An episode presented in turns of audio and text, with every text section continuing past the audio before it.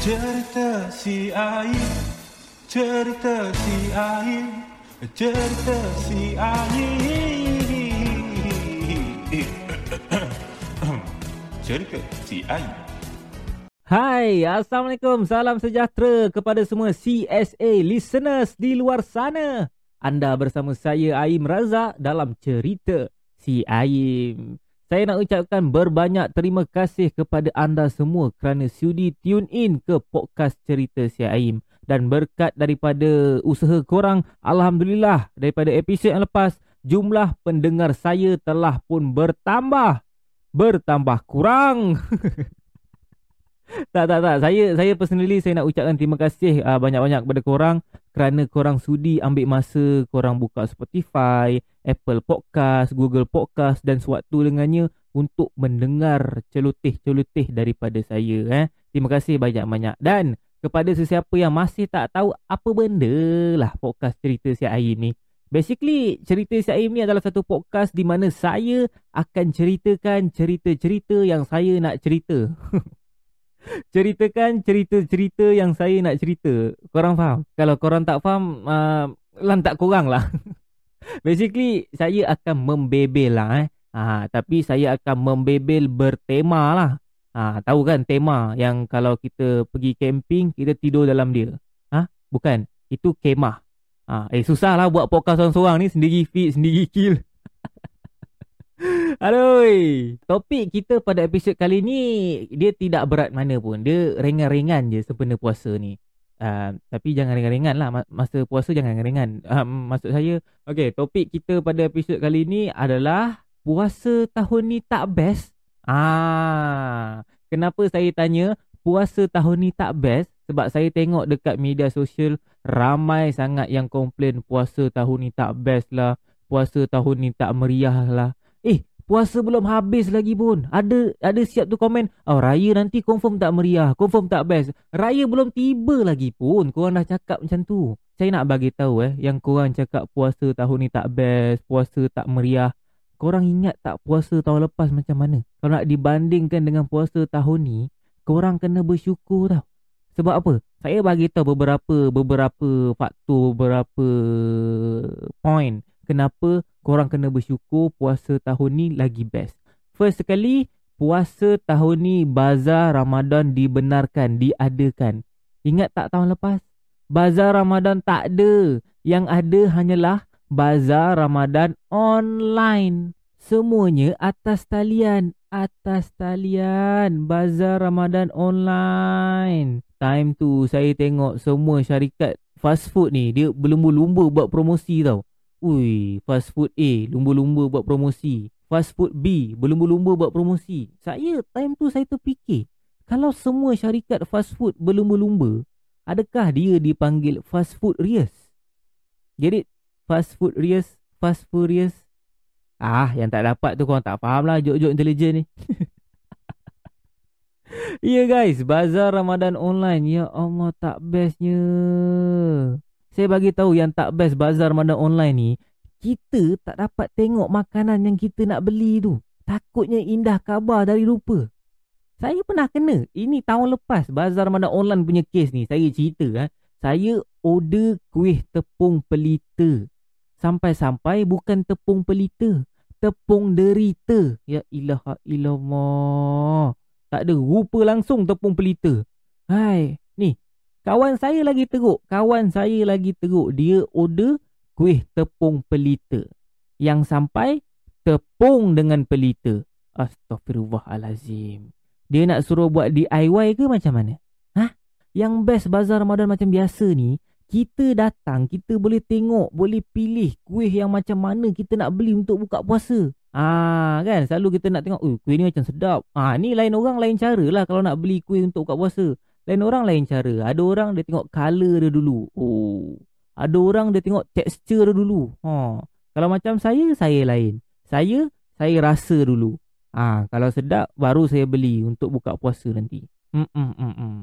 Tapi tapi kesian tau, kesian dekat kawan kita yang kat Kelantan tu. Tiba-tiba menteri announce, menteri buat pengumuman bazar Ramadan dibatalkan.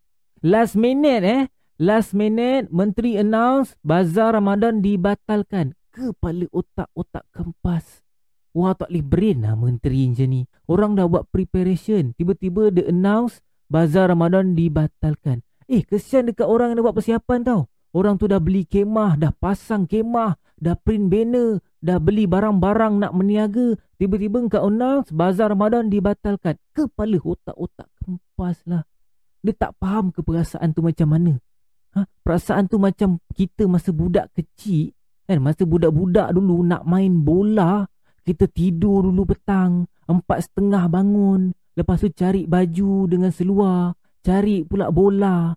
Pergi rumah kawan. Abu jom main bola. Ali jom main bola. Dah kumpul semua orang. Nak main bola. Tiba-tiba hujan lebat turun. Batal. Tiba-tiba last minute. Astagfirullahaladzim dia tak faham perasaan tu. Dia tak faham. Eh, kalau dia tak faham, saya bagi lagi satu contoh. Kecewa dia macam mana?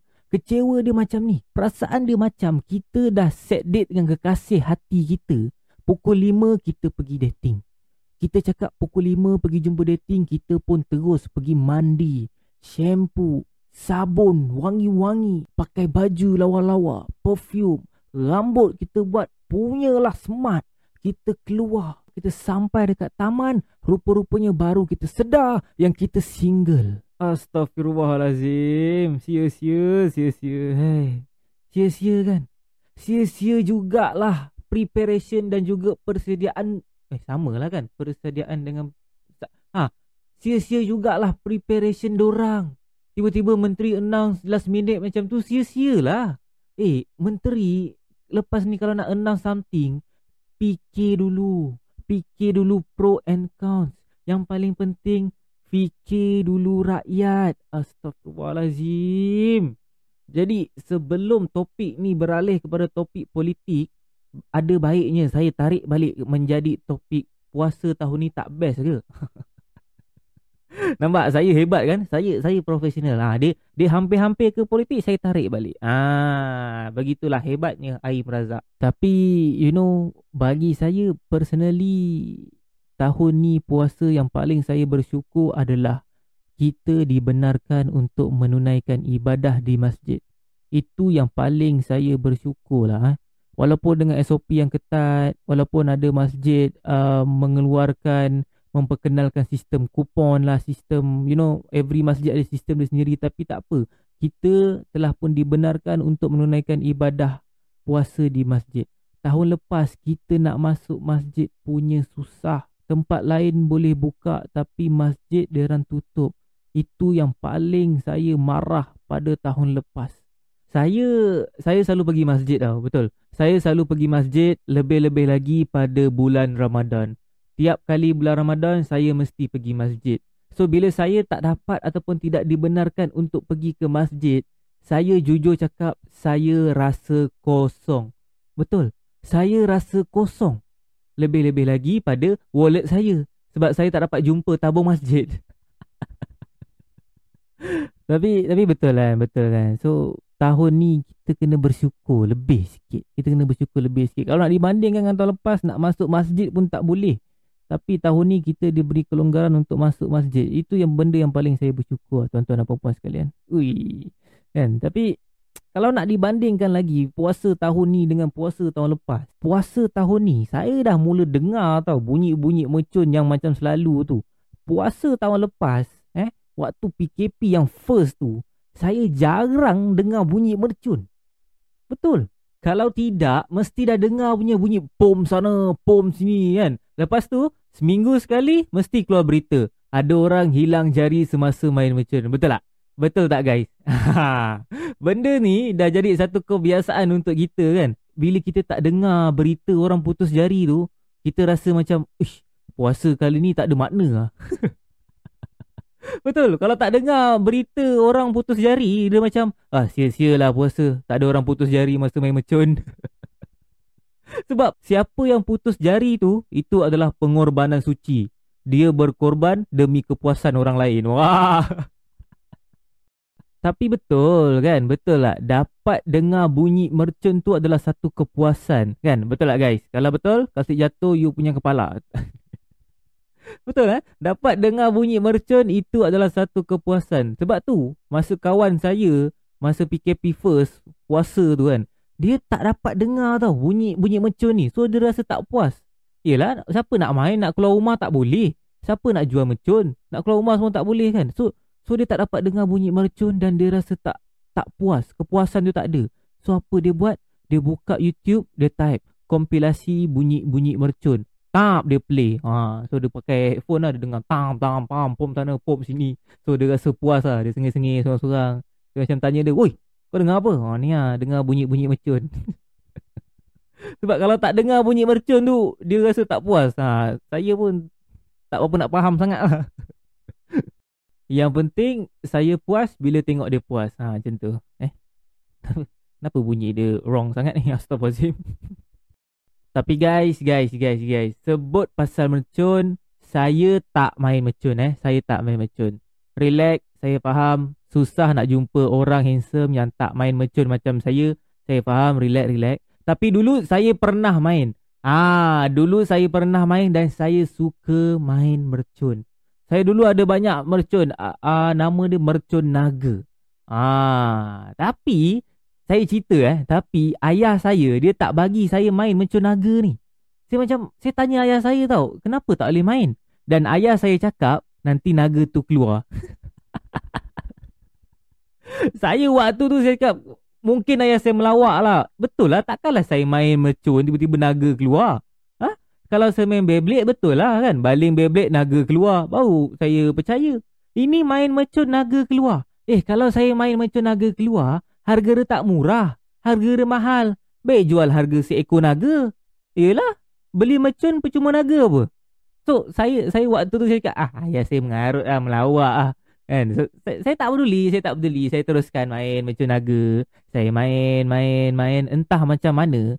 Tengah syok saya main tu, saya terbaling ke dalam rumah. Nak dijadikan cerita. Saya terbaling ke dalam rumah dan mak saya marah. Dia punya marah tu dia jerit tak ingat dunia. Habis satu taman saya dengar. Ui, sejak daripada hari tu saya mula percaya cakap ayah saya. Jangan main macam naga, nanti naga keluar. Betul-betul naga keluar. aduh, aduh. Betul-betul. Saya, saya ingat lagi mak saya marah tau. Dia marah dia cakap, Ayim, jangan main mecun. Saya macam, alah takkan tak boleh main. Dan mak saya straight cakap, tak boleh. Bunyi dia bising. Kalau nak main mercun boleh. Tapi main senyap-senyap. Saya macam, macam mana nak main mercun senyap-senyap? Mak saya relax dia cakap, main pakai earphone. main mercun pakai earphone lah eh. La ilaha illallah. Baik pakai vibrate mode terus. Eh, nak marah mak sendiri. Tak marah makin menjadi-jadi. Itulah dia mak saya. Ha, sebut pasal mak saya eh. Sebut pasal mak saya tahun lepas dia adalah insan yang paling happy. Sebab ingat tak tahun lepas menteri keluarkan arahan raya dibenarkan sambut pada hari raya pertama sahaja. Ha, ingat tak? Raya tahun ni kita tak tahu lagi tapi raya tahun lepas menteri keluarkan kenyataan raya dibenarkan sambut pada hari raya pertama sahaja mak saya adalah seorang insan yang paling happy bila dengar kenyataan daripada menteri tu. Sebab apa? Dia dapat saving duit raya. mak saya kedekut. Iya, mak saya kedekut. Ni, ni, ni. Saya, ni saya cerita eh. Saya cerita. Tak apa. Harap-harap mak saya tak dengar lah podcast ni. Dia bukan ada Spotify pun. Dia duduk dengar apa. Juk, juk, WeChat, WeChat. ni saya cerita eh mak saya dulu dia pernah syok tengok TV kan tiba-tiba ada budak bagi salam raya. Ah ah jap. Kenapa saya bagi tahu salam raya? Dia ada beza tau salam biasa dengan salam raya. Kan salam biasa kan selalu assalamualaikum. Ah tu salam biasa. Salam raya assalamualaikum kami datang nak raya ah beza kan Ha, salam raya selalunya dia lafazkan beramai-ramai secara harmoni. Tetapi kira terabur lah. Mak saya bila dengar je salam raya tu tahu tak apa dia buat. Dia terus capai tudung sarung, dia buka je pintu, Terus dia, waduh, maaf ya, tuan rumahnya nggak lagi ada di rumah. Datangnya lain kali aja ya, lain kali aja ya, lain kali aja ya. Astaghfirullahalazim, sejak bila mak saya jadi made Indonesia? Sejak bila dia fasih bahasa Indonesia? Ini mesti banyak tengok sinetron bawang putih, bawang merah ni. Yang lagi saya pelik, budak-budak tu percaya. Mana mungkin rumah flat ada maid? La ilaha illallah, dia percaya mak saya jadi maid. Rumah flat pula tu ada maid. Mana mungkin? Sekejap. Kalau budak-budak tu percaya, maknanya ada dua kemungkinan. Ha, satu, lakonan mak saya mantap. Satu lagi, muka mak saya memang macam made Indonesia. Aduh, astagfirullahaladzim. Ah, harap tak jadi tanggang lah eh.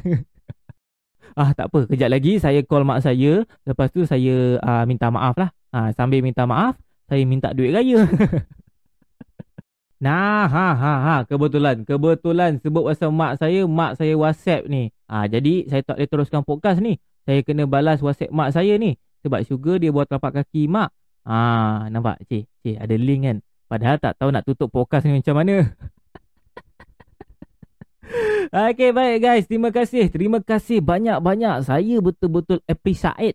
Ah, saya betul-betul appreciate kepada korang yang sudi mendengar celoteh cerita si Aim ni. Saya harap korang dapat share kepada korang yang tengah dengar ni. Share dekat Insta Story, share dekat mana-mana. Kalau yang share dekat Insta Story tu boleh mention saya di Ayim Razak. A-Y-I-M-R-A-Z-A-K. Saya akan repost. Kalau nak mention dekat Twitter, boleh uh, mention Ayim Razak tambah SS. So Ayim Razak SS saya akan retweet. Kalau nak um, dekat Facebook pun boleh juga. Facebook boleh tag Aim Razak juga. Ada page kat sana Aim Razak. Dan itu saja. Terima kasih. Saya saya betul-betul hargai. Saya betul-betul hargai. Korang spend time untuk dengar celoteh uh, cerita si Aim ni saya berterima kasih banyak-banyak jadi guys Um, kita jumpa lagi dalam episod yang akan datang. Kalau korang ada topik yang nak saya cover, yang nak saya membebel, korang boleh drop aja komen dekat Instagram dan juga Twitter yang saya bagikan tadi. Aim Razak dan Aim Razak SS. Itu saja guys untuk podcast kali ini. Kita jumpa lagi di lain kesempatan. Semoga saya rajin untuk buat episod yang ketiga. Haha. Itu saja kita jumpa lagi. Assalamualaikum. Hiasi dirimu, tawan harimu.